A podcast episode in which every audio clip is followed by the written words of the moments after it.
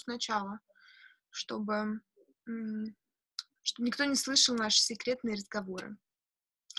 Вот. Почему у меня двойственные впечатления? Потому что мне понравился посыл, и я в этом увидела некоторое руководство такое к действию достаточно общего характера, которое я, например, свободно могу рекомендовать своим клиенткам на почитать. А, но параллельно с этим мне, например, как человеку более-менее знакомому с современной культурой, с современными книгами научпоповскими, а, которые читает кучу всяких а, современных блогов, и то, ну, как бы я не супер этим увлекаюсь, но тем не менее, у меня было ощущение поверхностности, типа такой, вот вам план действий, но он не очень глубокий, и если вы не знакомы там, с современной информацией, то это будет вам полезно. Поэтому вот это вот вызывает у меня э, расстройство некоторое. Но круто, что в этом есть определенная логика, что они собрали кучу-кучу всякой классной информации, структурировали ее. Я предполагаю, что они как-то это на личном опыте прочувствовали все и выстроили в единую такую линию, да, то есть, ну, реально какое-то руководство они сделали. Вот это, мне кажется, крутой и сильной стороной книги. Я сразу скажу о том, что для меня важная часть — это, естественно, куча научных ссылок, потому что я понимаю, я знаю первоисточники, и я понимаю, что это реально то, э, чему можно доверять. Вот. Это законченная мысль, наверное. Ну, это классно. Я как раз хотела спросить, э, кто-нибудь из вас проверял ли источники, на которые они ссылаются? Потому что я лично нет. То есть я, я э, читала и руководствовалась тем, что ну, я вроде бы доверяю авторам, поэтому вот на данном этапе я не буду вникать более глубоко, соответственно, я не буду лазить, перепроверять все источники. Но раз ты проверил, ну, точнее, ты говоришь, что ты с ними знакома, ну, я общем... не проверяла досконально, но многие феномены, которые они описывают, они э, известны в психологической э, среде, скажем так. Более того, э, многое, о чем они пишут, это, по сути, такие элементы когнитивно-бихевиоральной терапии, то же самое расписание. Например, это суперизвестный прием э, при лечении депрессии, потому что в депрессии люди страдают ангидонией. Это такое ощущение, когда ты не испытываешь каких-то приятных а, ощущений. То есть ты просто живешь и не очень понимаешь, о чем это все. Плюс э, происходит угнетение физиологических функций. Господи, я сегодня так на семинаре говорила, честное слово, у меня как раз была депрессия. Э, происходит угнетение физиологических функций, то есть типа там нарушение сна, либидо, еще чего-то такого. И они, например, когда приводят вот это вот упражнение с расписанием, они, по сути, как раз апеллируют вот к этой штуке, да, через которую мы, по сути, осознаем то, что наполняет нашу жизнь. И начинаем мы таким образом в том числе и привносить туда какое-то удовольствие, когда они, например, про отдых пишут, потому что это тоже очень важный пункт. Нам там ничего не пишут? Нет, нам ничего не пишут пока. Ну, мне как раз кажется, что сильная сторона этой книги — это то, что она подходит для человека, который не, не специалист в вопросе. Вот то, что ты сказала, как раз тебе не хватило, но тебе не хватило именно потому, что ты уже много про это читала. Да. И я так думаю, что в основном люди, которым попадается в руки эта книга, они сами находятся в каком-то состоянии, и когда им, они чувствуют, что им нужна какая-то помощь, но, может быть, еще не решили пойти к специалисту, им просто надо что-то срочно сделать, они уже на грани или они уже выгорели, и тут они ее хватают и получают руководство к действию. И поэтому там куча всяких вот этих вот практических заданий.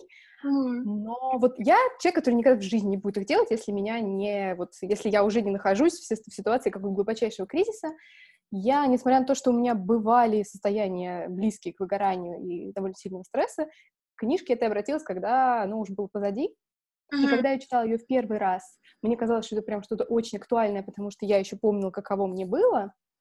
Но чем дальше я читала, тем я понимала, что я сейчас как раз в безопасности, я от львов всех убежала, если их какими-то метафорами говорить. Вот. И, но при этом мне очень сильно понравилось, что в книге есть вот и на нем сделан довольно большой упор, как на часть какого-то специфически женского опыта потому что мне, в принципе, кажется, что полезно об этом говорить. Полезно говорить людям, что да, реально могут быть какие-то э, сложности, связанные с тем, что вы девочка. И, например, я никогда не сталкивалась с термином газлайтинг до того, как его прочитала. Mm-hmm. феноменом я сталкивалась, но я не смотрела фильм, и, соответственно, нигде мне не попадался этот термин. И потом я увидела, что вау, а как бы вот это все вполне себе объяснено. И, в принципе, вся вот эта вот феминистская полемика с патриархатом, она, мне кажется, очень полезной, потому что человеку, который может быть, не так глубоко э, интересуется этим дискурсом, не читал там до этого Наоми Вольф и другие какие-нибудь книжки феминистки, им вдруг как бы спокойным языком, в такой очень заботливой такой вот э, манере старшей сестры рассказали про какие-то вещи, с которыми наверняка они сталкивались, потому что ну, опыт он на, на то и специфичный женский. Но при этом я понимаю, почему многие люди отрицают э, термин патриархат. Вот. Я как раз сегодня об этом задумалась, потому что, скорее всего, когда мы слышим патриархат, мы представляем не то, что это есть сейчас. Мы представляем то, что было когда-то, и мы такие, ты что, в смысле, мы же уже голосуем, на какие у нас проблемы, мужчины не правят, там, есть и женщины-президенты, и канцлеры, кто угодно. А, но надо просто понять, что мы живем в какой-то новой, эм, новом пространстве, где есть следы того патриархата, но мы просто не знаем для них нового термина, и поэтому продолжаем называть все одним и тем же. Знаешь, это интересная мысль, прости, но а, вот у меня здесь очень двоякие впечатления, потому что здесь нет Булгаковой, но я приведу ее пример.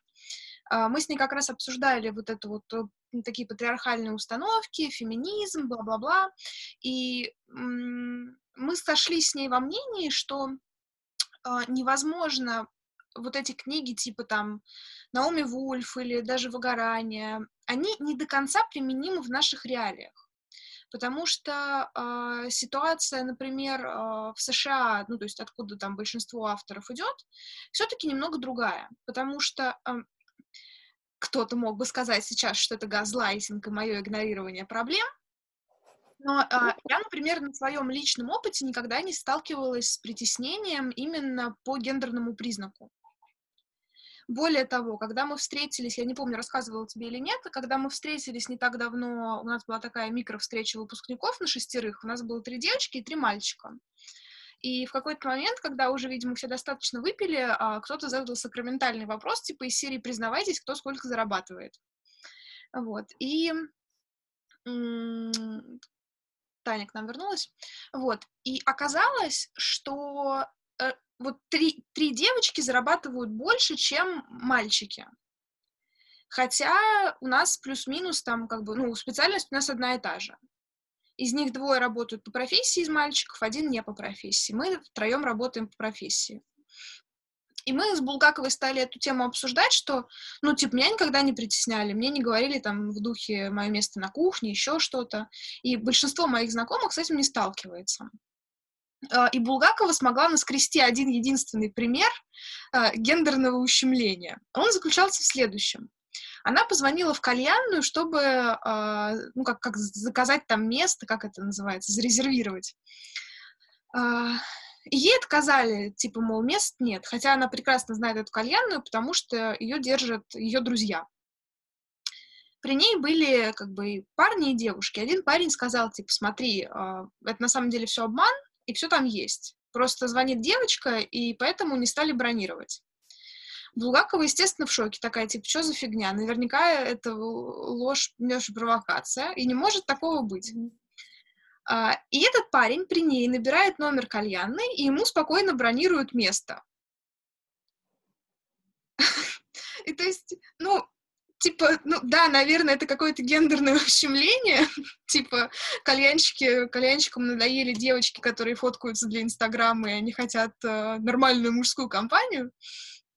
А с другой стороны, ну, какое-то до смешного такое, да, типа, блин, гендерное притеснение в кальянной, что это за ерунда? Ну, ну, в этом смысле просто, Таня, наверное, и тебе повезло, потому что а. вот совсем недавно, несколько месяцев назад, была э, такая относительно громкая история. Ну, она была громкая в кругу музейщиков, поэтому я не знаю, сколько она вышла за его пределы, но э, девочка, которая учится вместе с моей коллегой, моя коллега учится в магистратуре, вместе с ней учится девочка, которая специализируется по э, русскому авангарду, она пошла на собеседование, на собеседование в Третьяковку, и э, а, ее потенциальная работодательница сказала, да, супер, вы нам подходите, вы интересуетесь тем, что нам нужно, ну, как бы мы прекрасно, вот, они нашли общий язык, такая, все, давайте, пошли в отдел кадров, и дальше кадровик сказал, что, да вы что, она же замужем, ей там под 30 лет, она сейчас пойдет рожать, ведет в декрет, а я вам другого сотрудника нанимать не буду.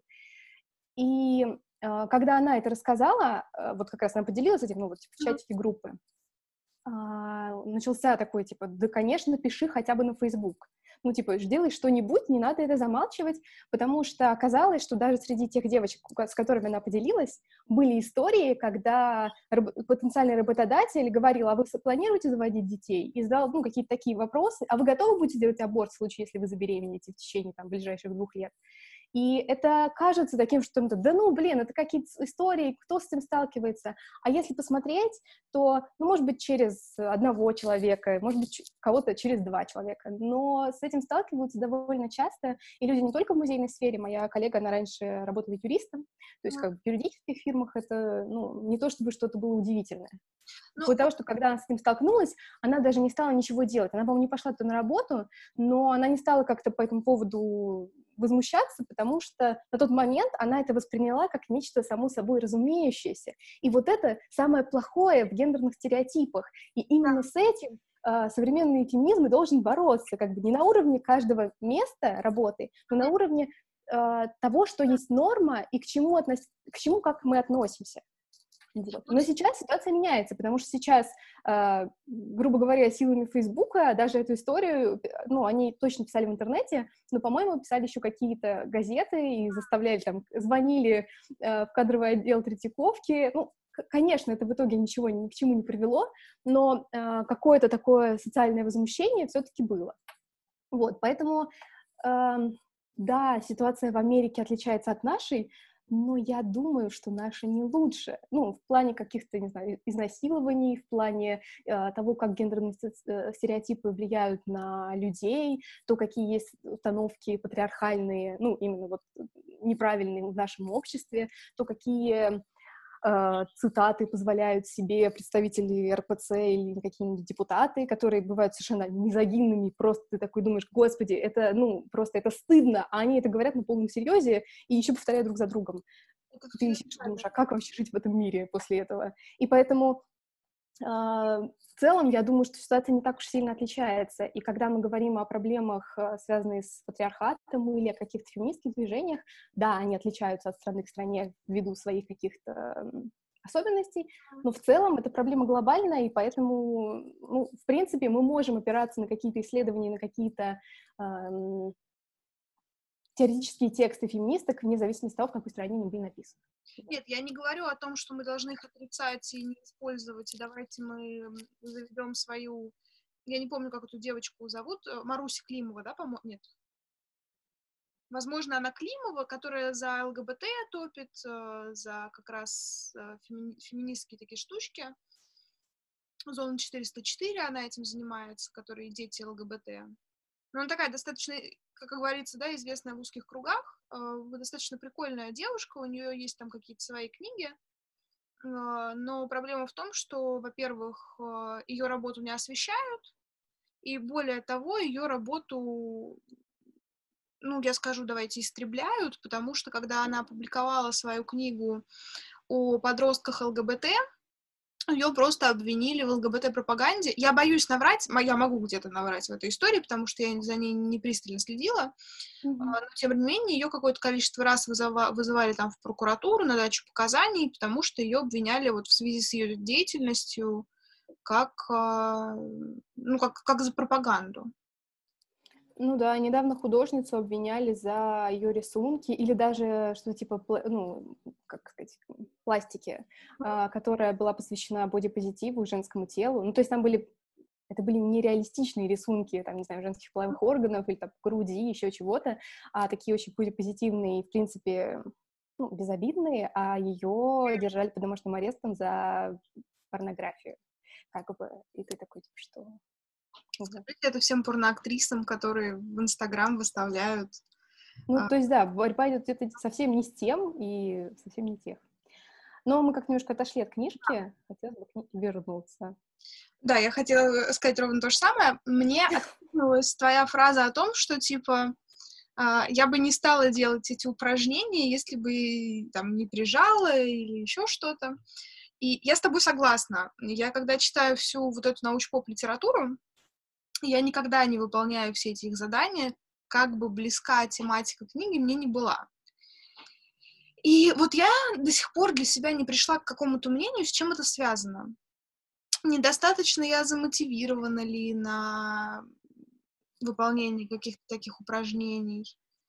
Или просто, типа, мне так сильно не отзывается в данный момент эта тема, и поэтому я этим не занимаюсь. Вот я как-то не знаю. Почему, почему ты никогда не делаешь эти упражнения?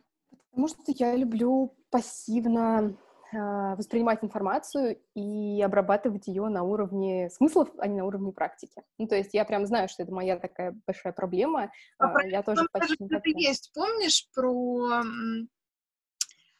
э, э, про мужской и женский способ работы с информацией? Ну, кстати, может быть, может Сейчас быть, я потому что уже отмечала это.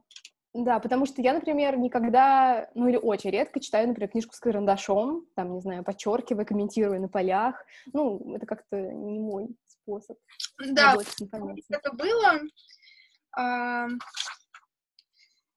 они писали про раздельное знание и общее знание. И суть раздельного знания — это типа такой мужской способ обработки информации, когда они подвергают сомнению каждую там, мол, гипотезу, каждую поступающую фразу, формируют там из этого какое-то собственное мнение. У женщин это общее знание, которое формируется на уровне смысла, мол, вот главное, я суть уловила, и как бы и окей. И мне понравилась идея, идея их про э, комбинацию вот этих двух методов, потому что мне кажется, это очень круто. Вот, например, я считаю эту фишкой как какой-то такой своего университета. А, и я, наверное, у меня, наверное, есть какой-то, знаете, типа внутренний идеал преподавателя. Э, и это не тот человек, который такой, типа, так, не списывайте, еще что-нибудь. А мне видится главным, чтобы студенты умели добывать информацию и оценивать ее на уровне здравого смысла типа там хорошее исследование, плохое исследование, применимо, неприменимо к жизни и так далее. Мне кажется, вот эта вот их идея про это их сконструированное знание, она прям очень крутая.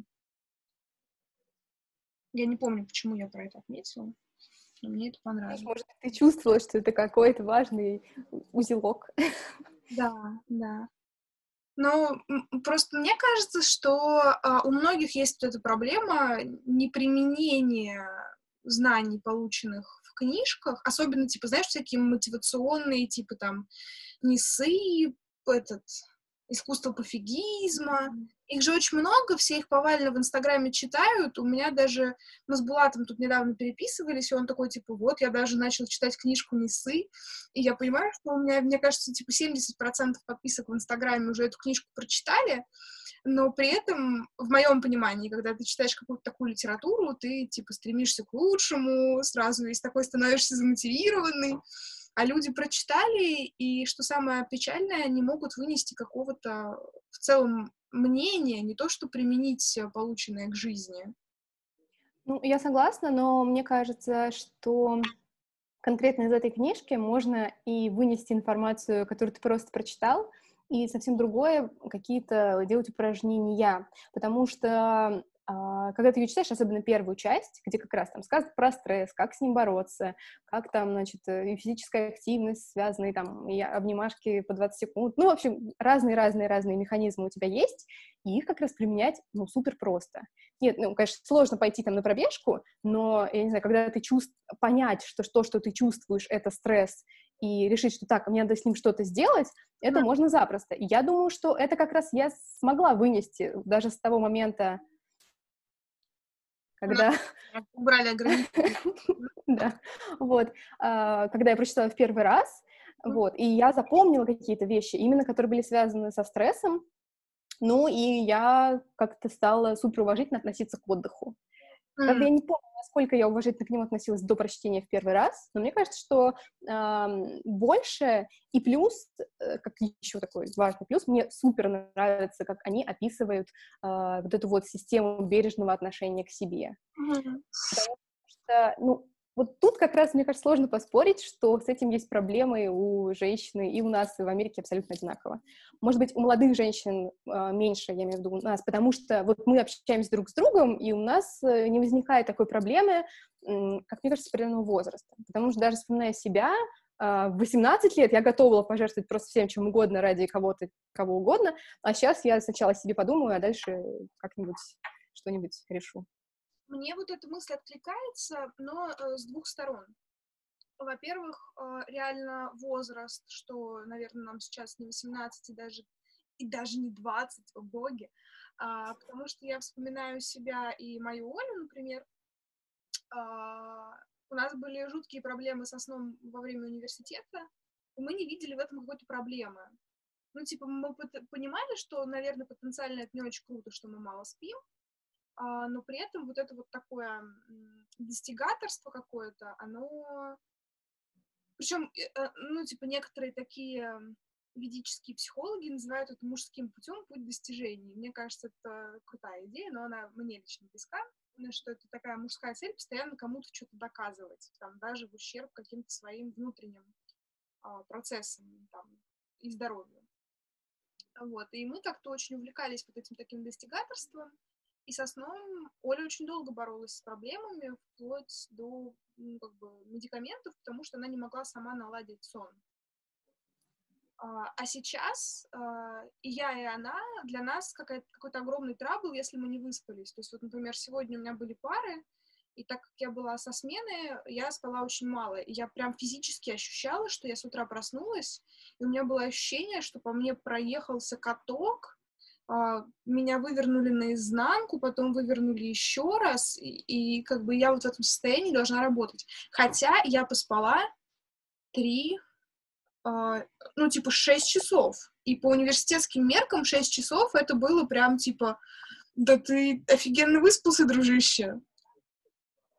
И вот мне ну, кажется, что это, наверное, проблема такой какой-то, ну, типа, знаешь, не то что молодости, но я назову это такое, типа, период неосознанности, когда ты не очень понимаешь, там, какие-то процессы в себе. Ну, я, я не, не знаю, не могу подобрать какое-то слово, которое описывает этот период.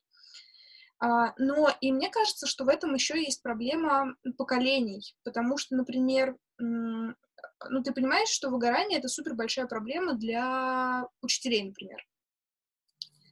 И если я дам вот эту книжку сейчас э, учителям своей школы, которым всем 45 плюс, э, ну, в лучшем случае, там, как бы некоторые ее дочитают, многие ее даже не дочитают в силу отсутствия времени. Э, и они скажут, да, конечно, круто, и, наверное, реалистично, если ты работаешь, там, типа, 6 часов в день, э, ну, тогда ты, наверное, можешь посвятить себя отдыху. Потому что у них было другое воспитание, у них были какие-то другие жизненные реалии. И сейчас они не настолько гиб- гибкие, чтобы меняться. Им проще жить как будто в своей вот этой накатанной колее, прежде чем, ну, то есть, типа, как бы, чтобы меняться. И... Ну, значит, им хватает на это жизненных сил, потому что если бы ты реально выгорел настолько, что ты можешь просто лежать, и при этом у тебя все болит, у тебя уже начались реально какие-то жуткие проблемы со здоровьем, мне кажется, вот в такой ситуации, когда, ну, реально просто либо в гроб, либо что-то делать, ну, тогда люди как-то начнут меняться. Другое а, дело, что... Да, понимаешь, им проще в гроб, потому что а, как будто у них не работает вот эта долгосрочная перспектива. Они вылечились вот сейчас ситуативно, и продолжают дальше как-то вот существовать. А, при этом мне всегда кажется очевидным, что их жизненный путь сократился, сокращается с каждым разом там, наверное, количество лет. Когда они принимают вот это решение снова пуститься там, в свое вот это вот хомячковое колесо. Поэтому, мне кажется, их изменить супер трудно. Но ну, да, и... люди лет, с, ну, точнее, до, наверное, 35, вот эти, это те поколения, которые готовы меняться, готовы что-то делать для себя. И мне кажется, вот это один из классных посылов, как вот этой книги, так и Come as you are, что, мол, э, давайте любить себя, давайте как-то немного про себя, как, как какую-то историю совершать. Для себя, про себя. И это то, что, наверное, вот пришло в этот мир с нашим поколением. И в Инстаграме есть очень такой а, странный психолог. Там кто? Там Ксюша. Ксюша попозже придет. А, есть такой очень странный психолог в Инстаграме, Владимир Баранов. Он не то чтобы психолог, он больше такой коуч, причем очень радикальный. Типа, есть разные методы работы психологической, а, и он такой конфронтирующий, то есть правда в лоб, знаешь, там вот очень жесткий дядька. Вот. И он как раз пишет вот об этой любви к себе, что, по сути, а, если ты родился до 90-го года рождения, реально шансы на какую-то искреннюю любовь к себе, они у тебя будут только с трудом приходить, если ты реально будешь трудиться над своим состоянием.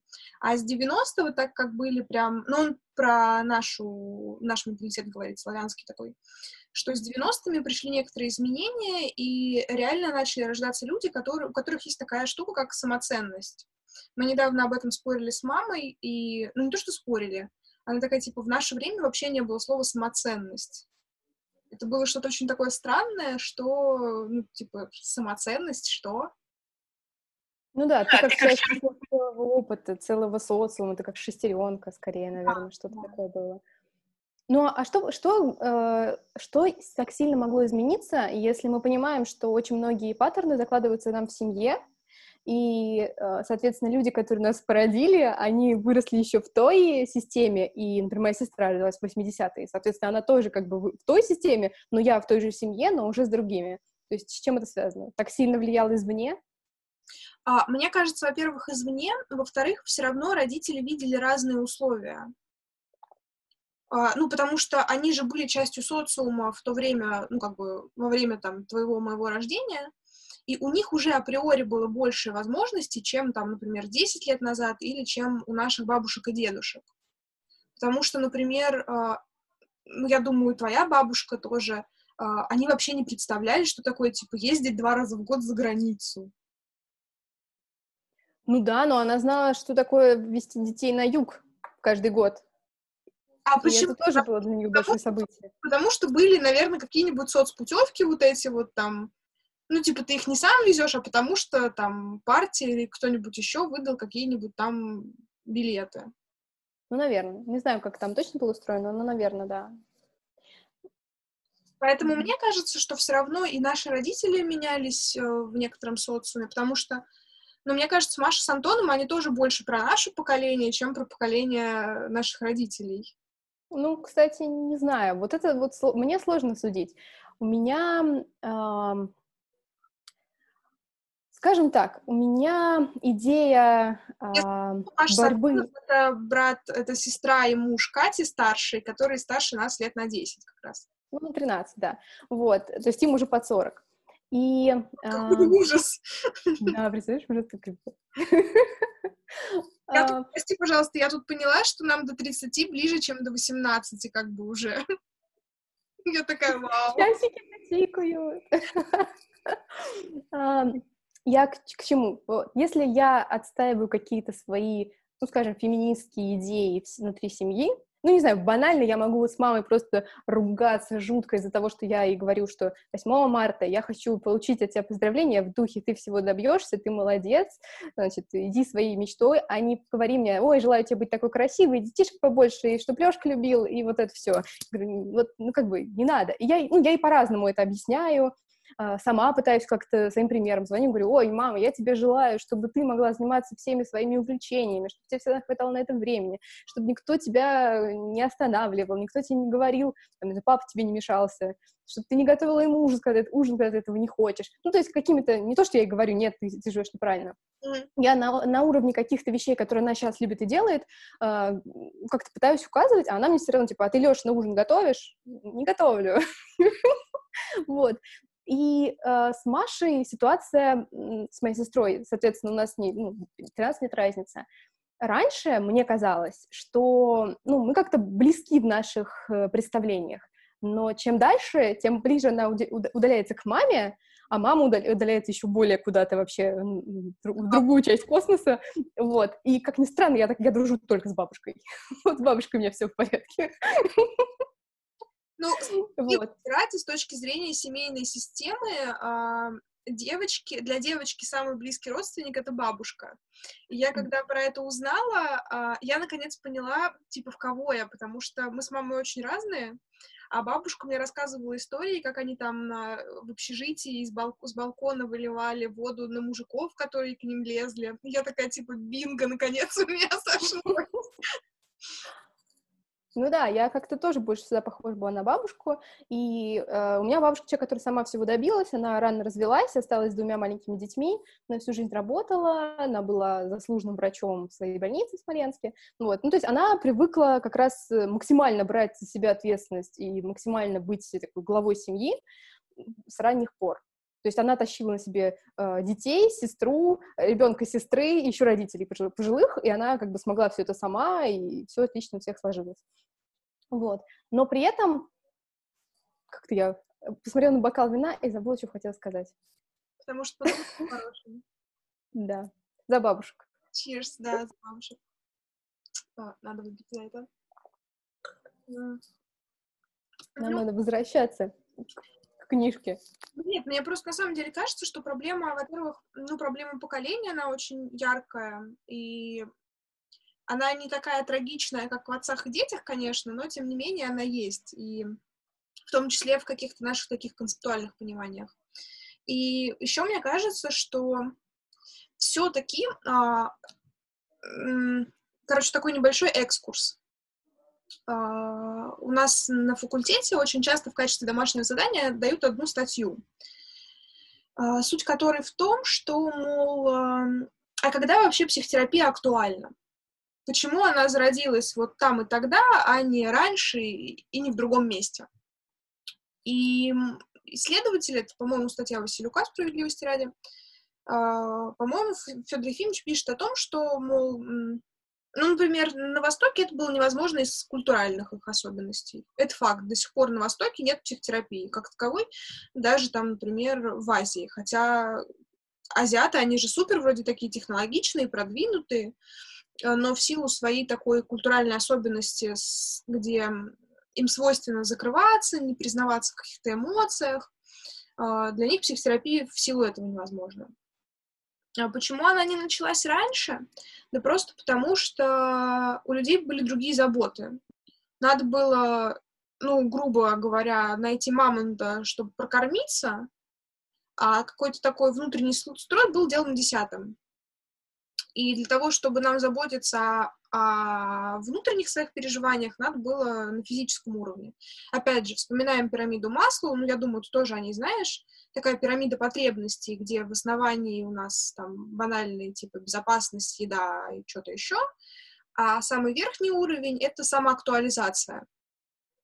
Но ты подожди, как бы еще же важный такой элемент, что на протяжении, ну, долгой, такой, скажем, недавней истории, в смысле, я не имею в виду мамонтов и Древний Египет, вот, я имею в виду, например, уже там, новое время, средние века. Ну, в общем, а, огромную часть духовной жизни э, занимала церковь, и ты, по сути, мог прийти на исповедь и там обсудить все, что тебя волнует. Ну, то есть частично, наверное, немного как-то это было связано ну, а... что у людей было духовное, и все, что связано с какими-то эмоциями, там, переживаниями, а, это была область э, религии, культуры, там, искусства и вот всего чего около. Ну, смотри, а, ты права, что была а, религия, это факт, потому что это такой смыслообразующий концепт, как управлять людьми, да, ну, типа в то время это было орудием управления. И если кто-нибудь когда-нибудь был на исповеди, это не про то, что тебя там холят, лелеют, советуют как быть лучше. Исповедь — это, по сути, просто, ну, грубо говоря, снятие грехов. То есть ты исповедовался, рассказал, где ты, накосяч... где ты накосячил, и тебе говорят, ну, там, не знаю, типа, Господь все простит, ты там молитву почитай поактивнее. Нет, я к тому, что это тоже, это значит, уже был какой-то запрос э, в обществе на что-то духовное, просто он иначе э, был сформулирован и иначе удовлетворялся. Ну, я не могу с тобой до конца согласиться. Ну, очевидно, что не было такого понимания, что есть наша психика, что там есть, там, бессознательное пока не придумали, ну и вообще какие-то другие были просто э, смыслообразующие. Это понятно, а, но мне кажется, что все-таки функция религии была немножко не в этом. А, понятное дело, что надо было во что-то верить, а, и проще верить всем вместе во что-то одно, потому что это сплачивает людей. Ну, как, как первый фактор, да. Во-вторых, вот это мне было бы интересно узнать, но невозможно. А какой процент неверующих был в то время? Потому что, ну, я больше чем уверена, что наверняка находились какие-то такие агностики, особенно там в XIX веке, это я уже даже не обсуждаю, там, да и Копернику привет, уже тогда наука шагала вперед, и не все понимали, что все можно объяснить Господом Богом. Mm-hmm. Поэтому мне кажется, что все-таки да, религия была очень важным аспектом, и в том числе духовности, но немножко не в том смысле. Человеку было важно не про себя самого, как будто бы, а про, ну, например, соответствие какого-то нравственному, моральному идеалу, который был. Потому что это сейчас мы все такие индивидуалисты, и мы знаем, что мне надо быть вот таким, вот таким, вот таким. Да, но при этом вот это вот таким, таким, таким, это тоже социальный конструкт. Тебе а. надо быть таким-то там успешным, таким-то, значит, высоким, таким-то накачанным. Если девочка надо быть такой-то, значит, хрупкой, такой-то фигурой, так, такой-то стрижки. Это так и работало, понимаешь? Типа, ты девочка, и тебе надо там родить шестерых детей, а если вдруг... Ну да, в этом смысле ничего не поменялось, просто немножко другой образ. Ну да, да, здесь я согласна абсолютно. А вот, но, ну, короче, к чему я? Э, что психотерапия начала зарождаться, когда у нас, э, когда мы дозрели с экономической точки зрения до всего вот этого. А, но тут опять мы сталкиваемся с проблемой. Москва, Питер дозрели крупные города дозрели. А если мы отъезжаем на 500 километров от крупного города, то получаем программу «Беременна в 16». Ну, как бы, причем это еще в лучшем случае, если мы отъехали, а то там как бы и крупные города есть. И, ну, я не вижу ничего плохого в беременности и даже в 16 лет, в принципе. А, но это скорее вот про вот эту вот такую какую-то все-таки про осознанность, что для нее нужны еще какие-то условия. И это мы тут такие все, мы задолбались работать, у меня выгорание, запишусь к психотерапевту. А, типа, у меня бабушка бы сказала, типа, иди поработай, ну, знаешь, труд все лечит, потому что, ну, реально, у них, когда им плохо, есть один инструмент — пойти поработать. Ну и видишь, опять ты как бы подвигался, пошевелился, поактивничал, что-то добился, и тебе легче стало. Поэтому у меня, кстати, одна из претензий глобальных к этой книжке — Наконец-то, книжка. Ну, мне кажется, мы говорим про важные штуки. А, наконец-то книжка, они пишут о том, что завершению, одной из таких а, классных путей завершению стресс-реакции — это физическая активность. А, даже если ты лежишь на кровати и напрягаешь свои мышцы, там, да, как это было в случае вот с этой абстрактной Софи. Двояко потому что спорт в том числе может быть инструментом ухода от проблемы. А, я не знаю, помнишь ты сериал «Декстер» или нет? Да. Помнишь, у него там была сестра а, полицейская? Угу. Я сказала полицейская. А, а, и, короче, там был какой-то момент, когда ее украл маньяк, она делала вид, что с ней все ок, а после работы она прям несколько часов дома бегала на дорожке. Потому что она таким образом просто забивала свои эмоции. Для нее спорт стал защитным механизмом. Она не прорабатывала по-настоящему свои переживания, просто ей было легче вытеснить их на физическом уровне, но при этом какого-то внутреннего исцеления от э, вот этой вот э, стрессовой реакции у нее не происходило. И у меня mm. есть опасение, что многие, прочитав это, и ну, если они отличны от нас и все-таки выполняют упражнения, которые написаны в книжках, что кто-то может бездумно достаточно принять эту информацию и просто каким-то спортом забивать свои переживания. Ну, тут мне кажется, что люди все-таки немножечко поразумнее, и э, когда речь идет, ну, не знаю, о похищении маяком или об изнасиловании или еще о чем-то, мы все-таки говорим, что этот человек перенес травму, пережил травму, пережил насилие, и, соответственно, это не просто стресс и стресс, не, ну, это что-то более серьезное. Ну, и, мой пример абстрактный, что... Мой пример абстрактный. Я про... Да, я, я понимаю. Я как раз о том, что, ну, да, понятно, что не все не все способы тебе помогут, и после этого, если ты будешь по 20 секунд обниматься, тебе как бы тоже лучше, наверное, не станет. Вот. А, что все-таки нужно обращаться к какой-то специализированной помощи, но а, в бытовых каких-то ситуациях, когда, не знаю, ты поругался с начальником или с коллегой, и ты дома попрыгаешь, поскачешь, ну, тебе, наверное, станет легче. И ты быстрее отпустишь эту ситуацию. Поэтому все-таки мне кажется, что такие простые советы ну, какие такие руководства к действию, типа, попрыгайте, побегайте, питайте здоровой пищей, ешьте меньше жирного, пейте меньше кофе, не тревожьтесь, вот. Ну, а, они хорошо работают на бытовом уровне, когда с тобой не происходит чего-то действительно ужасного, но тебе нужно понять, как, э, как ты чувствуешь, и что именно ты чувствуешь, и, соответственно, решить, что помогает тебе приходить в норму. Mm-hmm. Вот. Uh, ну, не когда тебе нужно полежать мороженкой и сериал посмотреть, когда тебе нужно, я не знаю, на йогу сходить? Я вот, ну, не могу с тобой до конца согласиться, потому что, ну, у меня есть разные клиентки. Есть, были. И некоторые из них, даже не в ситуации изнасилования, похищения маньяка, они спортом как раз просто, ну, типа, забивали свои проблемы. Э, заедание тоже в каких-то неограниченных масштабах — это проблемы из той же серии. И вот здесь мне не хватило, во-первых, оговорки про это, что, come on, ребят, спорт не решит все ваши проблемы. Да, это круто, но осо- относитесь к этому осознанно, грубо говоря. И э, вариативности, то есть, ну, может быть, это я так селектирую информацию, но мне не хватило какого-то плана, что, типа, если не побегать, то там вот вам перечень того, что вы можете сделать для того, чтобы пережить стресс. Ну, или подумайте, какой способ реально для вас конструктивен. Вот, вот это... По-моему, про это было в конце первой главы, но я тоже сейчас могу ошибаться, потому что, может быть, я уже просто сама напридумывала. Вот. Mm. Может быть, кто-нибудь тоже что-нибудь хочет сказать, затронуть какой-то важный вопрос. А то мы так и будем крутиться вокруг патриархата и феминизма, и такие, ой, а книжка там еще была. Я сейчас тоже посмотрю, что я тут себе отмечала. Может, тоже какие-нибудь важные мысли были. Хотите голосом, хотите, пишите в чатик. Толерантная Катя. Ну а что, я, например, не всегда могу в трансляциях говорить голосом. Меня аж прям парализует, у меня все становится где-то там, и я не могу ничего сказать. Это потому что недостаточно стараешься.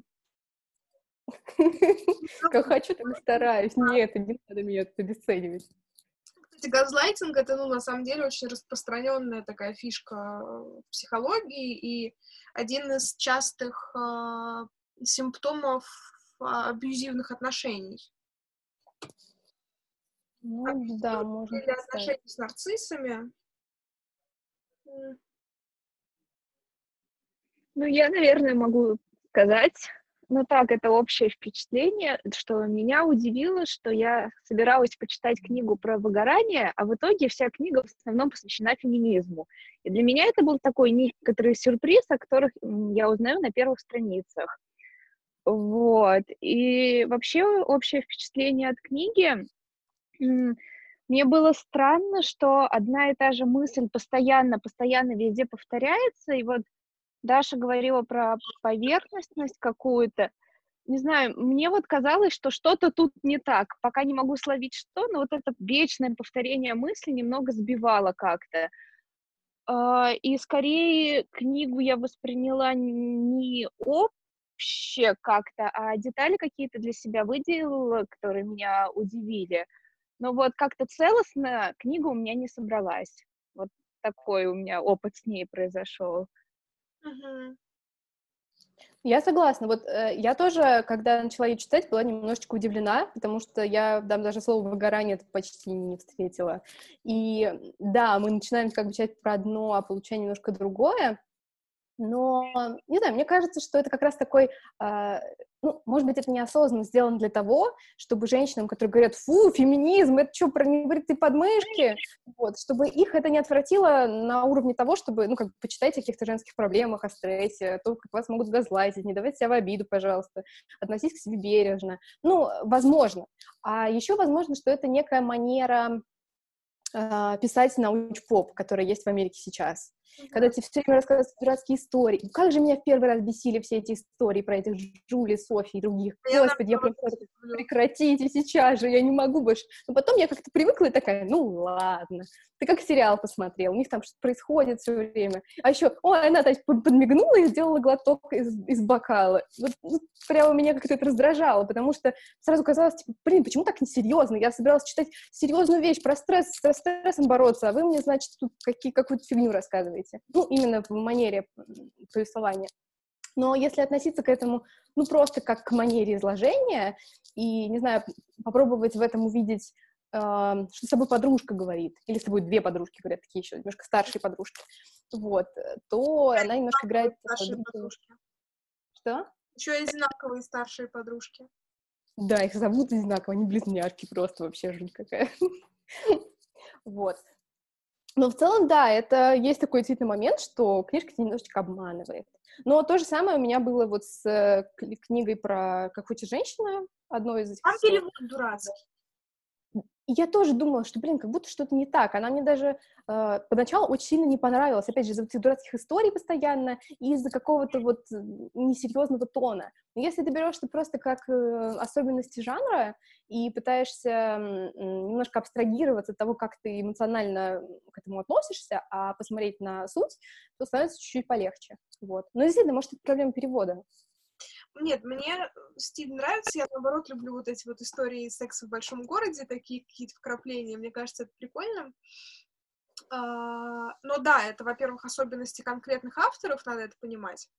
Но здесь нет, здесь книга так в оригинале и называется burnout, то есть как и называют выгорание там за бугром. А, в «Как хочет женщина» там название «Come as you are», то есть вот типа будь как хочешь, будь кем хочешь. Мне кажется, что это большая мысль книги, чем как хочет женщина, потому что, а, ну, если ты помнишь Гудановича, а, он очень, он считал, что это просто такая, типа, инструкция, как доставить оргазм каждой женщине, и как бы вот, и все. А то, что, по сути, смысл вообще как, бы, как раз абсолютно противоположный, а, это не важно. Но я согласна, что мне тоже не хватило выгорания, и это вторая моя большая претензия к книге, что да елки-палки, тут даже нет какого-то каких-то, простите, диагностических критериев, как мне понять, что у меня выгорание. Про это да. что-то как-то мельком в начале есть, но оно какое-то такое вот... У меня вообще не было ощущения, что я для себя в голове закрепила, что такое выгорание. Это прям бесит. А, но вот тут как раз мне все-таки кажется, что это как раз культуральная обособленность, э, обособленность, господи, особенность, что а, для них выгорание — это вот э, один из факторов выгорания — это действительно патриархат. Мне кажется, что для нас тоже. Ну, в том смысле, что... Э... Уже сказала. А, в том смысле, что это реально на нас э, действует, когда ты идешь по улице, и там можешь... И в любой момент, как бы, с какого-то момента ты начинаешь все время ждать опасности, что тебя, не знаю, в метро облапают, что тебе нахамят, что тебе там еще что-нибудь. Ксюша, привет! Вот. И в этом смысле ну, такой бытовой патриархат, он на нас действует все равно. То есть не обязательно только у них. Или вот. слышу, подождите. Сейчас слышу, извините. Ура! Я тоже слышу. Привет, Ксюша. Привет. Слушай, ты прочитала книжку? Ну или там чуть-чуть хотя бы? Слушай, да, я начала, начала читать, но я недалеко еще ушла. А какие у тебя впечатления первые вот от того, что ты уже что она, что она очень феминистическая. Мы как раз это обсуждали вот прям до твоего включения. Я э, еще выпаду на какое-то на какое-то время, мне это работа, конечно. Что-то я упустила, блин, что 6 часов. Меня тут, э, этот рабочий день кончается в полвосьмого. Ну, а нас... как же распределение, значит, работа, отдых, здоровый образ жизни? Как ты борешься со стрессом? Слушай, наверное, не дочитала просто до этого момента. Да, а там чё? в конце будет про отдых. Типа, отдыхайте и спите, пожалуйста. Вот. Блин, это правильно. Потому что я сегодня пообедала в 6, нет, в 5.30. Это неправильно. Я вот, вот Даша правильно делает вещь. Красотки. Да. Ну, у нас сегодня первый такой блин, потому что моя Булгакова, она тоже э, переживает, что ей очень хочется попробовать какой-то такой новый experience, а она не попадает сегодня. Поэтому я не оставлю попыток и выбрать еще какую-нибудь книжку, которая будет всем интересна, и мы снова попытаемся сымитировать книжный клуб. Вот, это, это нормально это... получается. Да, нет, мне тоже нравится наш э, формат. Ну вот. Но мне кажется, ну, у меня пока мысли заканчиваются. Ксюша пришла, когда мои мысли закончились. Ну, ну, мы, мы, я, я записываю, Ксюша, потом, если тебе будет вдруг интересно, как хорошо, я довольна твоим э, классным решением. Да, я обязательно... было решение.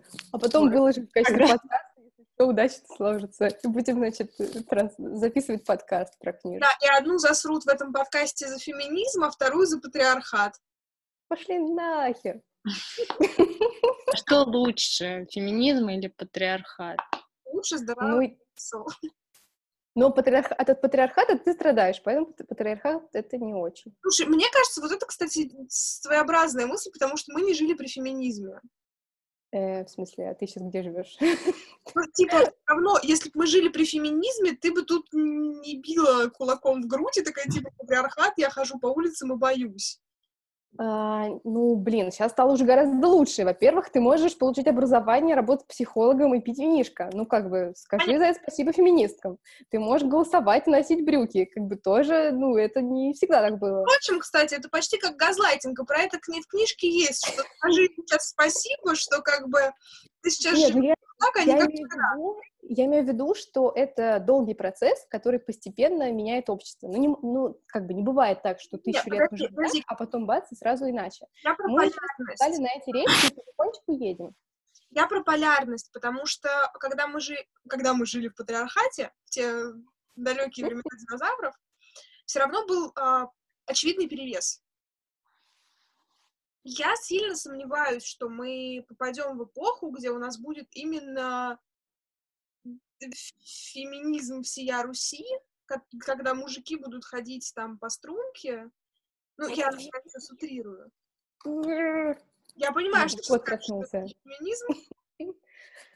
А, нет, феминизм, ну как, давайте немножечко откатимся назад и скажем, что у феминизма было три волны.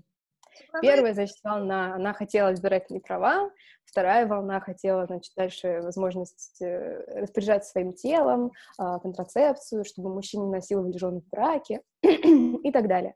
И понятно, как бы, что это, это мы уже получили. А сейчас у нас третья волна.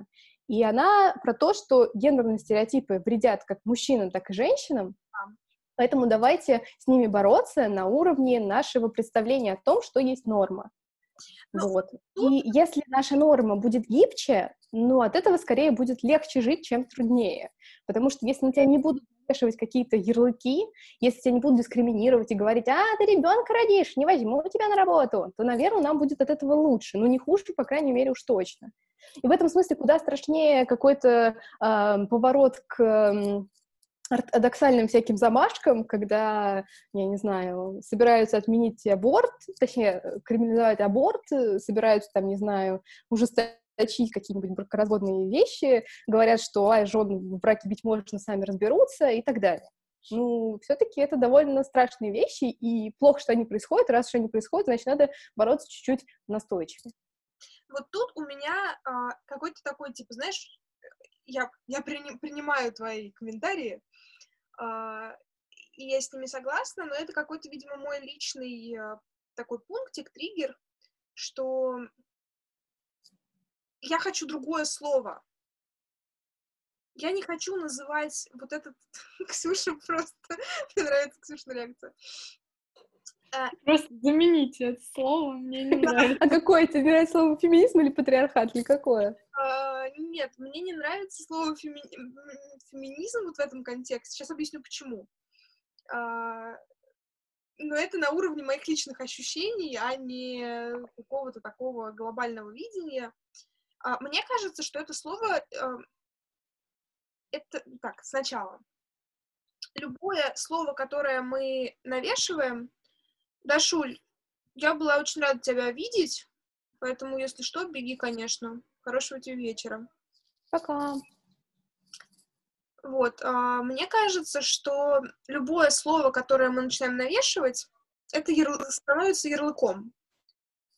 А, и происходит процесс стигматизации. Почему мы не называем а, шизофреников шизофрениками? Мне можно говорить, для меня это профессиональный юмор. Мы говорим Ну нет, на самом деле я всегда говорю пациент с шизофренией, потому что шизофреник — это оскорбление. Ну, Когда... феминизм — это не оскорбление. Подожди. А, шиз... Шизофреник — это как бы в какой-то момент тоже не было оскорблением. Это было тоже, по сути, просто названием человека с каким-то диагнозом. Это как дебил. В какой-то момент это, ну, как бы, типа, дебил — это полноценный диагноз, дебильность.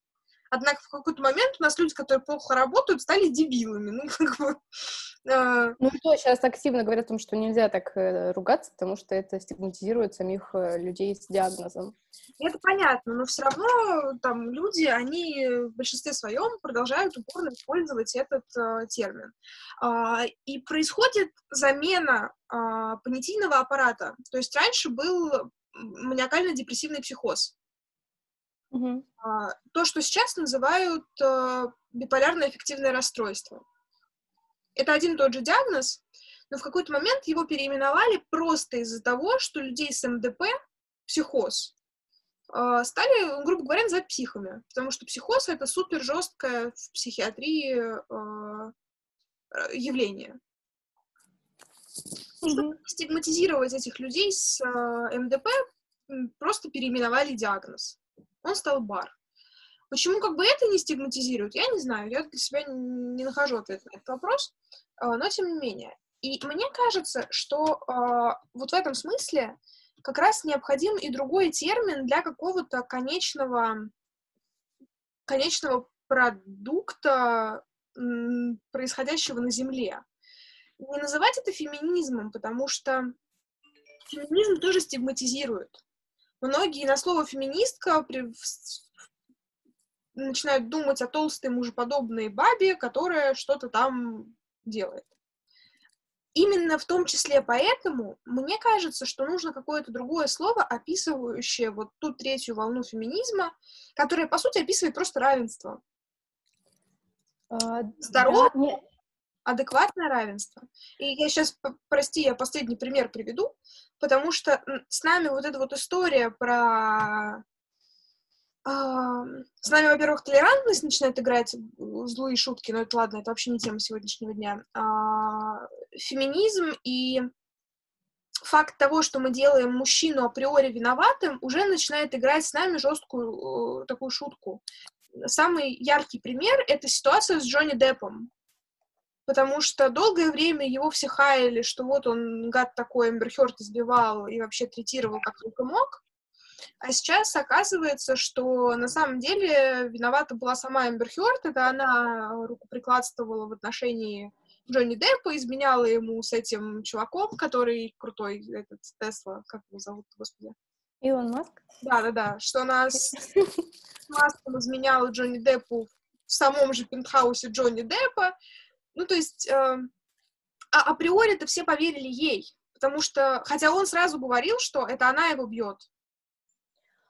Ну, кстати, вот тут я немножко не согласна, точнее как, я не согласна как бы по разным э, аспектам твоей, твоей речи. Во-первых, никто не говорит, что мы будем жить при феминизме. И, в принципе, наверное, жить при чем-то таком нельзя, потому что феминизм — это движение. Движение, которое направлено на э, борьбу, на разговор, на поднятие каких-то проблемных вопросов в обществе. И эм, для феминизма прям супер важно, что это некое движение, некое представление, некая критика ну, вот, ситуации, которая есть сейчас.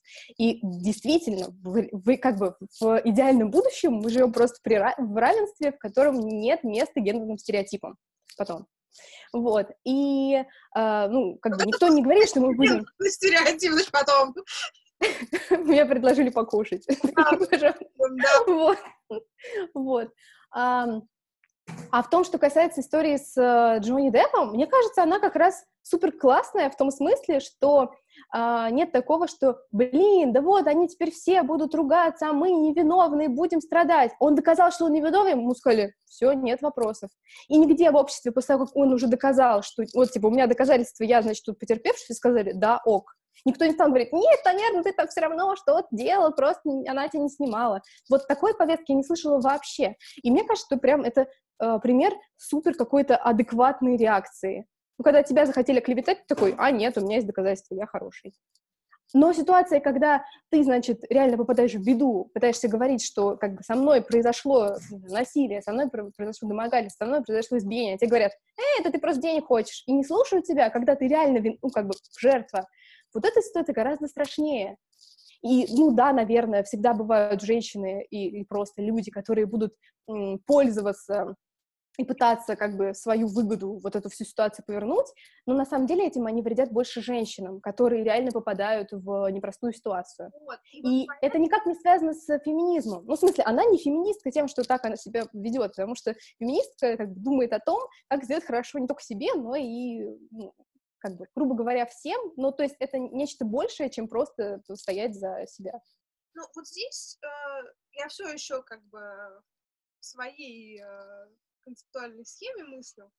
А, ну, это мы с тобой можем тут такие рассуждать, типа, да, это будет феминизм, но, типа, все будут равны, и как бы ок. А, но для кого-то это будет а, выглядеть так, что феминизм победил. А, значит, есть проигравшая сторона но в каком-то таком идеальном мире с равенством нет а, правых и левых. А, проигравшим будет только патриархат. Патриархат, который мешал и мужчинам, и женщинам. Ну, ну типа, вот, когда тебя насильно призывают в армию, это патриархат тебя, значит, пытается использовать твое тело в своих, э, своих целях, и это как бы, и ты не женщина при этом, вот, вот это удивительно. Вот, и все равно, понимаешь, тут не будет выигравших и проигравших, поэтому, мне кажется, нужно какое-то третье слово, которое опишет новый результат, ну, там, типа, условно, равенство, ладно, к которому мы все придем, уйдя и от патриархата, и от вот этой такой, ну, и от слова феминизм. А чем плохо? Нет, ну, я понимаю, что да, нужно действительно новое, новое слово для результата, а чем оно плохо сейчас? То, что у людей э, есть неправильное представление, но это вопрос недостатка образования, недостатка погруженности в предмет. Так обычно думают люди, которые ничего про это не знают. Если они копнут чуть глубже, если они просто сами заинтересуются и, не знаю, посмотрят одно какое-нибудь адекватное видео, не там, где скажут, ой, феминистки проклятые, а нормальное видео про, про феминизм от феминисток, они уже так думать не будут. И в этом смысле, мне кажется, супер странным, когда какие-нибудь, ну, казалось бы, умные, ну, мере, они кажутся умными женщины в профессии, там, журналистки, ну, например, Шихман такая говорит, я вообще против феминизма. И ты только слышишь, говоришь, женщина, ты что? Ты снимала про домашнее насилие, ты все время говоришь вещи, которые и говорят феминистки. Как при этом ты можешь говорить, что ты против феминизма? Ну, ты можешь не называть себя феминисткой, это как бы другой вопрос, но ты не можешь быть против него и опять говорить, ой, это потому что это про неправильные подмышки, в смысле, про небритые. Вот. Ну, это странно. Понимаешь, мы не можем всех людей, все, каждому сейчас, каждому прийти домой, постучать. Господи, я вот боялась, понимаешь, что это видео станет таким, не то что хуливаром про феминизм, но, но как бы сойдет все к этому. Ну ладно. А, ты, как бы, как и я в большинстве своем, мы а, находимся в определенном круге общения где все-таки превалируют умные, образованные люди, которые понимают, что, что, что про что. И то, справедливости ради, не все и не всегда. А, но когда ты чуть-чуть выходишь за пределы этого круга, вот там всегда феминизм при небритой подмышке. И там женщины, которые называют себя феминистками, ничего про феминизм, окромя небритых подмышек, не знают. И, и у нет. них нет потребности смотреть это видео. Нет, я думаю, что э, как раз ни одна феминистка, даже женщина, кто считает себя феминисткой, не скажет всерьез, что это про подмышки.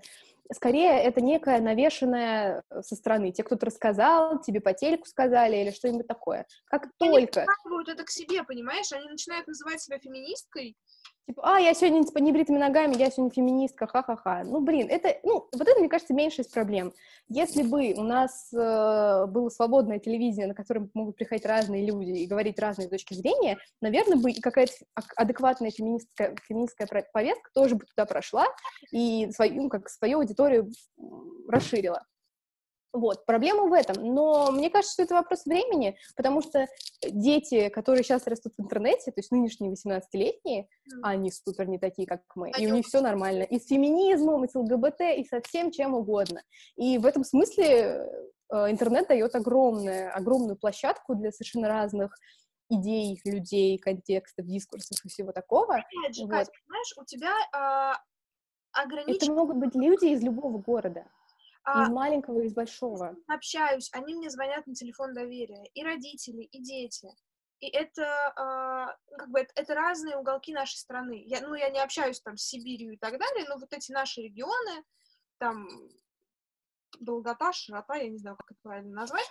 Ну, короче, из разных регионов они мне попадают. И у них другие проблемы. У них другое восприятие всей этой ситуации ну, простите, ну не настолько осознанная, как в крупных городах. Ну да, но все равно, мне кажется, становится лучше. Ну, понятно, что будет и в Москве, и в Московской области, и в Сибири, и там на Камчатке, в Калининграде э, ситуации, где какие-нибудь очень проблемные семьи, где детям нужна помощь, где очень много разных абсолютно проблем, где, не знаю, нечего есть и, и так далее. Это тоже все может быть, но все-таки мне кажется, что в каком-то процентном соотношении процент благополучных детей, или даже, может, они неблагополучные, но им хватает какого-то, я не знаю, интеллекта или интереса э, интересоваться разным. Это Мне вера все-таки это растет. Это, это, ну, типа, я понимаю вот тут твою точку зрения, и мне тоже хочется верить в лучшее. А, меня свело ногу, а. Это подкаст со спецэффектами.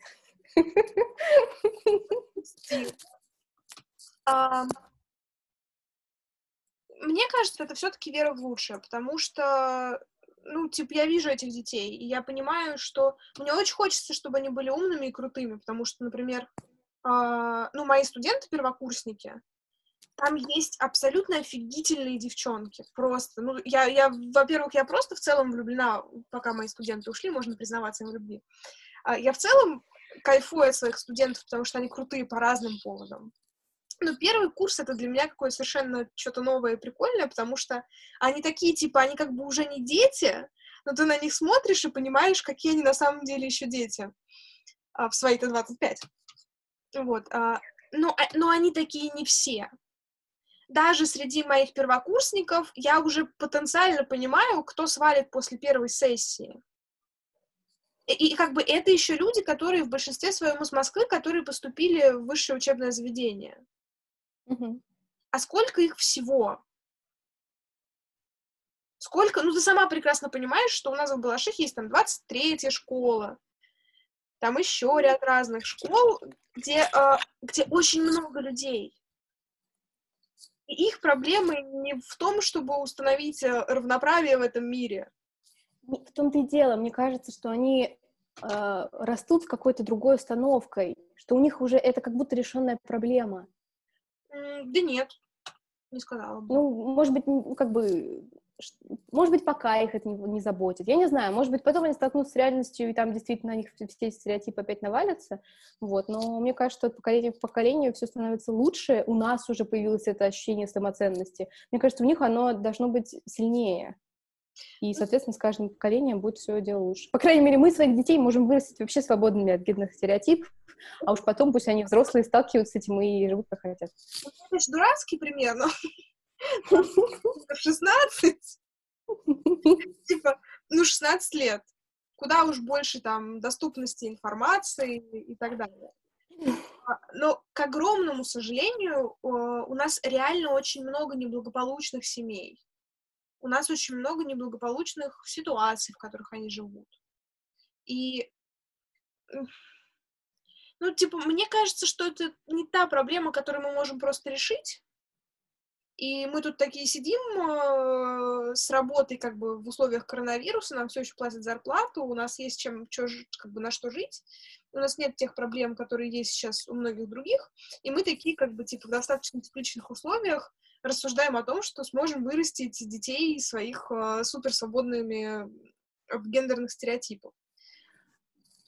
Ну, знаешь, э, если так смотреть, то вот мы сегодня поговорили со своими студентами про феминизм, и девочка ушла с пищи для размышления, а вдруг она такая, блин, а вот я, значит, э, осознаю какие-то гендерные стереотипы, получается, что мы на маленьком каком-то конкретном примере человечки боремся с патриархатом. Ну, прекрасно же. Мы маленькими шажочками движемся в будущее. Надо это газлайтить, это тоже как бы часть процесса. То, что мы об этом говорим, уже часть процесса. Я не снимаю важности с этого процесса. Это реально круто и важно, что мы об этом, во-первых, говорим, и что мы об этом можем говорить, потому что, ну, сама понимаешь, да, в какой-то момент нас бы сожгли за эти разговоры.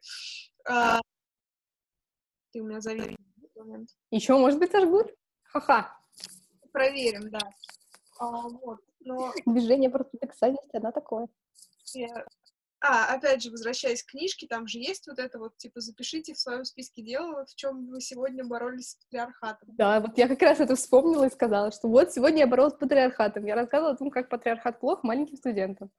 Ну, большим, наверное. Мне кажется, что, к сожалению, эта проблема не решится так быстро.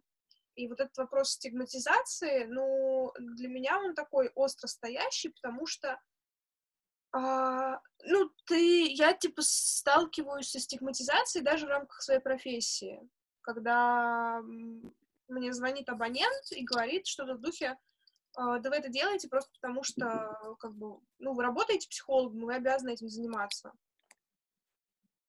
Come on, чувак, я имею такое же человеческое право тебя сейчас ненавидеть. Я тебе помогаю не потому, что мне за это деньги платят, а потому что, ну, типа, я тебе помогаю по-человечески, вне зависимости от того, что я психолог и бла-бла-бла. Поэтому мне кажется, что вот эта тема стигматизации, она даже вот в таких э, позитивно настроенных в долгосрочной перспективе вещах, как феминизм, она играет в том числе и ну, такую злую шутку просто со всеми этими терминами. Не, не задумывалась об этом, может быть. Просто мне казалось, что ну, глупо отказываться от термина, у которого есть уже большая э, хорошая история.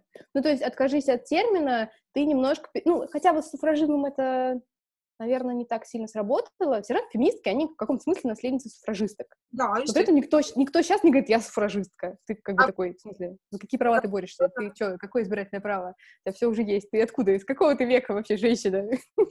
Вот. Но... В Африке, наверное, есть суфражистки. А мне кажется, что там они уже сразу будут феминистками. То есть вот. них нет избирательного права. Но э, они просто в рамках феминизма будут за это бороться. Ну, что как бы суфражизм, не знаю почему, но он почему-то себя перевоплотил в термин феминизм. Для Ты очень многих. а так, по сути, о таком же перевоплощении и идет речь. Ну, если такой термин появится, и он реально всех устроит, то как бы, ну, мы не сможем с этим ничего сделать. Я же не, говорю о том, чтобы ввести какое-то новое понятие, которое будет а, значить что-то другое. Ну, феминизм и суф суфражистки, там тоже есть, да, тонкость смыслов, вот этот оттенок некоторый. Здесь тоже будет некоторый оттенок того, что мы уйдем, потому что, ну, все-таки, come on, давай смотреть на корень слова феминизм. Фем — это женское начало.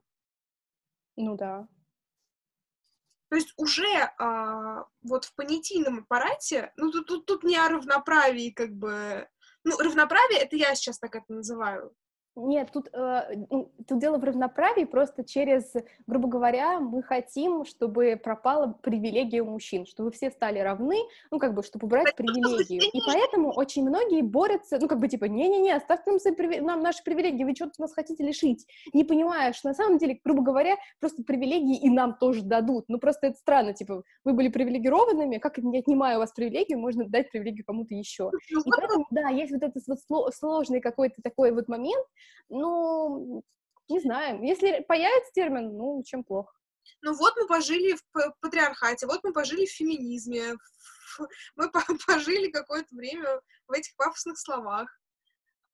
Да не пожили мы в феминизме. Да и в патриархате мы уже пожили.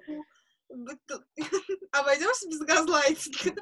Вот, кстати, э, ну, то, за что реально можно феминизм критиковать, это то, что вот этим именно как бы фем, что они как бы борются за женщин больше, чем за других, то есть, грубо говоря, некоторые феминистки не приемлют квир или транс-женщин, да. а, ну, как бы, их как бы тоже не надо забывать. И поэтому, да, тут есть определенная сложность и есть потенциал для того, чтобы расширять термин, а, в том смысле, чтобы учитывать вот эту вот максимальную да, различность между людьми.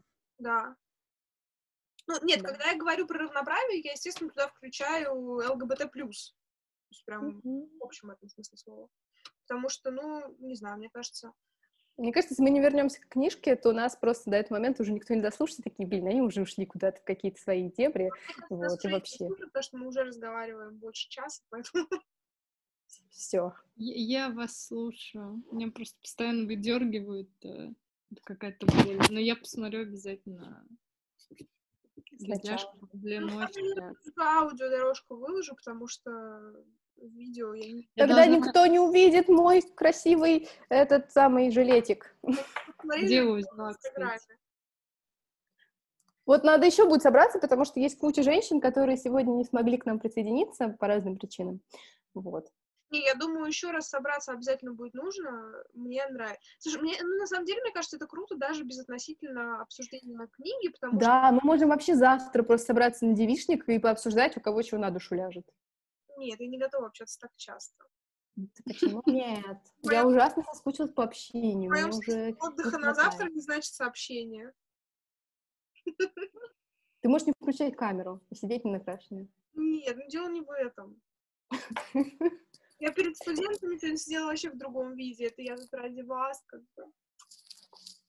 Представляю, ты такая в патчах, в тюрбане, с полотенцем такая, так, что вы там на сегодняшний семинар принесли? Мне все равно кажется, что прикольно как раз иметь какую-то основу в виде там той же книжки. Мне кажется, это круто. Я бы хотела все-таки замутить это на какой-то более регулярной основе. Даже вдвоем. С какой-то менее феминистичной книжкой. Да, потому что у меня сначала была идея потом прочитать Наоми Вулф, но я потом такая думаю, нет. Да, у нас будет просто фем-кружок, у нас уже не клаб, а уже просто фем. Систерхуд. Вообще, мне хочется этому придумать какое-нибудь название. А, ну, типа, вот таким встречам какое-нибудь супер странное, но... Надо, надо.